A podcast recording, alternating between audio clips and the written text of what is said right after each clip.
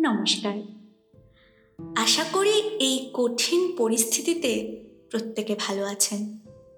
না, আজ বাংলা সাহিত্যের কোনো লেখকের লেখা গল্প নিয়ে আসেনি আপনাদের সামনে। আজ একটা ভেঙে যাওয়া সম্পর্কে আবার জোড়া লাগার গল্প নিয়ে হাজির হয়েছি। দশ বছরের একটা ভালোবাসার গল্প। যা কিনা তিন বছর আগে শেষ হয়ে গেছিল। সেই ভাঙা সম্পর্ক কি আবার নতুন করে শুরু হতে পারে? এক কাপ কফি আর একটা ভাঙা সম্পর্কের আবার নতুন করে শুরু। সম্ভব কি? কি বলেন আপনারা? তাহলে চলুন আজ একবার চেষ্টা করে দেখি। শুরু হচ্ছে আজকের ইচ্ছে কথার বিশেষ নিবেদন, ফেলে আসা কফি। শুনতে থাকুন।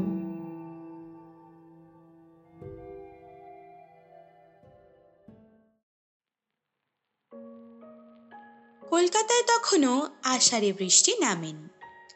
তবে কিছু কিছু দিন গ্রীষ্মের প্রচণ্ড গরমের হাত থেকে বাঁচার জন্য মাঝে মাঝে কালবৈশাখীর দেখা পাওয়া যায়। ঠিক এমনই এক বৃষ্টির বিকেলে ডক্টর সোম গাড়ি নিয়ে বেরিয়েছিলেন চেম্বারের উদ্দেশ্যে। বৃষ্টি তখন ঝিরিঝিরি করে পড়ে চলেছিল। সোমের আজকে একটু জরুরি কাজ ছিল। তাই সে বৃষ্টিকে উপেক্ষা করেই গাড়িতে করে চেম্বারের উদ্দেশ্যে বেরিয়েছে। রাস্তায় যেতে যেতে এক ট্রাফিক সিগন্যালের সামনে সে দেখতে পায় রিনাকে। মেয়েটা একটুও পাল্টে যায়নি। তিন বছর আগে কোর্টে যেরকম ছিল, সেরকমই আছে। শুধু পাল্টে গেছে ওর আর রিনার মধ্যে থাকা সম্পর্কটা। রিনা এখন তার কাছে অতীত, বলা ভালো প্রাক্তন স্ত্রী। তবে রিনাকে দেখে আজকে কেমন একটা অদ্ভুত টান অনুভব করল সোম। খানিকটা ইচ্ছে করেই গাড়িটা রিনার সামনে নিয়ে গিয়ে থামিয়ে দিল। গাড়ির জানালার কাজটা নামিয়ে জিজ্ঞেস করল শুনছ? হাতে একটু সময় হবে? এত বছর পর হঠাৎ সোমের গলায় এই প্রশ্ন শুনে রিনা কিছুক্ষণ অপ্রস্তুতের মতো তাকিয়ে রইল তার দিকে। তারপর বলল আছে। তবে পাঁচ মিনিটের বেশি দিতে পারব না। সোম বলল ধন্যবাদ। এত সহজেই আমার কথা শুনে রাজি হওয়ার জন্য। ওই পাঁচটা মিনিটই যথেষ্ট। গাড়িতে উঠে এসো। বলেই গাড়ির দরজা খুলে দিল সোম। রিনা একরকম নিজের সাথে জোর করেই উঠল তার গাড়িতে। সোম গাড়ি ছোটালো সামনের দিকে। কিছুটা এগোতেই সামনে একটা কফি শপ করল। গাড়িটা কফি শপ থেকে একটু দূরে পার্ক করে এসে সোম বলল হাতে যখন পাঁচটা মিনিট আছেই তখন আর রাস্তায় না দাঁড়িয়ে চলো কফি শপে বসা যাক। কিছুটা অপ্রস্তুতভাবে রিনার সামনের দিকে এগিয়ে দোকানের বাইরের একটা চেয়ারে গিয়ে বসল। সোম কিছুক্ষণ পর হাতে দুটো কফির কাপ নিয়ে এসে বসল রিনার বিপরীতে। কফিতে চুমুক দিয়ে সোম বলল তারপর? কেমন আছো? রিনা একবার সোমের মুখের দিকে তাকালো। তারপর বলল বেঁচে আছি এই আর কি। তা কি খবর? শুনলাম দু বছর পরে কলকাতায় ফিরেছো তুমি? হ্যাঁ ঠিকই শুনেছ? তুমি এখনও আমার খবর রাখো দেখছি। না খবর রাখার কিছুই নেই। খবর আকাশে ওড়ে। এই খবরটা কানে এসেছিল তাই মনে রেখেছি। আর তোমার সঙ্গে সম্পর্কের শেষ তো অনেকদিন আগেই হয়ে গেছিল। শুধু এই কথাটাই মনে মনে আছে আর কি। তাও ভালো কিছু তো মনে আছে। তা তুমি এখন কি করছ? কিছুই না। যেমন দেখেছিলে আমাকে তেমনই আছি। শুধু জবটা আবার শুরু করেছি। হ্যাঁ সেটা তো দেখেই বুঝতে পেরেছি। যেমন তুমি আগে ছিলে এখনও ঠিক তেমনই আছো। শুধু আমি নেই তোমার জীবনে। তা আবার বিয়ে করার কথা ভাবলে নাকি? রিনা এবার উঠে পড়ে বলল তো তাতে আপনার কি কাজ মিস্টার সোম বন্দ্যোপাধ্যায়? সোম হাত ধরে রিনাকে বসিয়ে দিয়ে বলল দু বছর আগেও তো একটু থেমে ধরা গলায় বলল শেষ বছরগুলো অতীতেই ছিলাম মানছি। কিন্তু তুমি কি সেই অতীতকে একদমই ভুলে গেছো রিনা? নাকি আমার মতোই তুমিও মনে রেখেছো? রিনা বলল, মনে রাখার মতো কী বা আছে? যাকে দশ দশটা বছর ধরে ভালোবেসেছিলাম, সেই ছেড়ে চলে গেল। বেকার মনে রেখে এসব মনের চাপ বাড়িয়ে কোনো লাভ নেই। তাকে ভুলে যাওয়াটাই ভালো। ভুলে যাওয়া তো অত সহজ নয়, রিনা। কোনো কিছু বলাটা যতটা সহজ, করাটা ঠিক ততটাই কঠিন কিন্তু।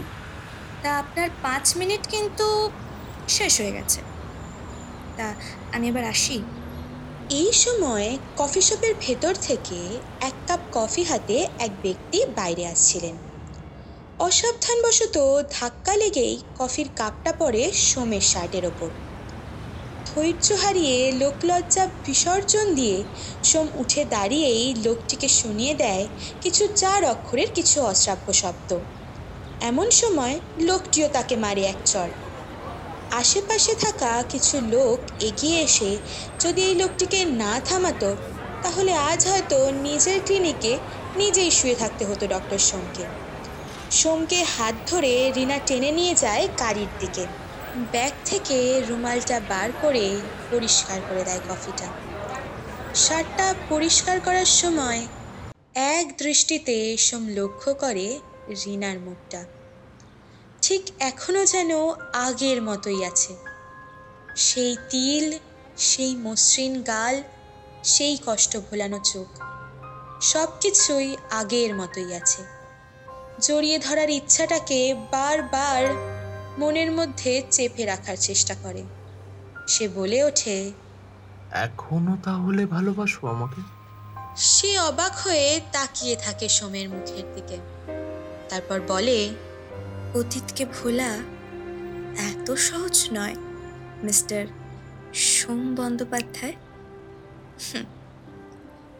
অতীত মানুষের জীবনের একটা অধ্যায় একটা ইতিহাস। যাকে এত সহজে ভোলা যায় না। তুমিও পারোনি আর আমিও পারিনি। আর পারে না সোম। জড়িয়ে ধরে বাচ্চাদের মতোই কেঁদে ফেলে। আর প্রতিটা মুহূর্তে ঠিক আগের মুহূর্তের থেকেও আরও একটু বেশি জড়িয়ে ধরে ওকে। রিনা বুঝে উঠতে পারে না, এটাই কি সেই সোম যে তিন বছর আগে তার বিরুদ্ধে ডিভোর্স কেস করেছিল? হাপুস নয়নে কাঁদতে থাকে সোম। কাঁদতে কাঁদতে বলে, আমি ভুল করেছিলাম সেদিন। হ্যাঁ আমি ভুল করেছিলাম সেদিন। তুমি চলে যাওয়ার পরের প্রতিটা দিন বুঝতে পেরেছি। সেই ধৈর্য সেদিনও আমাকে ভুল কাজ করিয়েছিল আজও আমাকে ভুল কাজ করিয়েছে। আমাকে আমাকে কি ক্ষমা করতে পারো? পারবে আমাকে নিয়ে আবার চলতে? হ্যাঁ পারবে আমার ভুলগুলোকে শোধরাতে? পারবে বলো? পারবে? ছলো ছলো নয়নে রিনা সোমের মুখের দিকে তাকিয়ে বলে নিজের ভুল বুঝে নেওয়ার ক্ষমতা সবার থাকে না। তোমার মধ্যে যেটা আছে আমি সেটা দেখেই খুশি। পারব। পারব তোমাকে নিয়ে থাকতে। পারব আবার নতুন করে সবটা শুরু করতে। পারব। হয়তো এই কষ্টের মুহূর্তগুলোকে ঠান্ডা করার জন্য কলকাতা শহরও আজ প্রশ্রয় দেয়। মুষলধারে বৃষ্টি নামে, যে বৃষ্টি শুধুমাত্র পরিবেশকে ঠান্ডা করার জন্য নয়, দুটো মনের যন্ত্রণাকে, বিচ্ছেদের কষ্টগুলোকে শান্ত করে দিতে পারে। এক কাপ কফি যেন আজ আগের মতোই দুজনের সম্পর্কের সমীকরণের মাঝে একটা সমান চিহ্ন বসিয়ে দিয়ে যায় লোকচক্ষুর আড়ালে।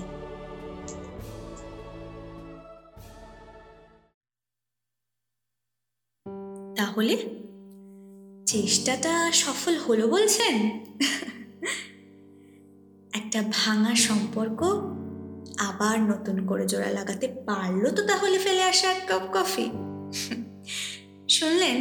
ইচ্ছে কথার নিজস্ব সৃজিত ছোট গল্প, ফেলে আসা কফি। গল্পকথকের চরিত্রে শুভশ্রী, ডক্টর সৌমির চরিত্রে সঞ্জিত রিনার চরিত্রে অর্কিতা এবং গল্পের সূত্রধার আমি, অর্কিতা।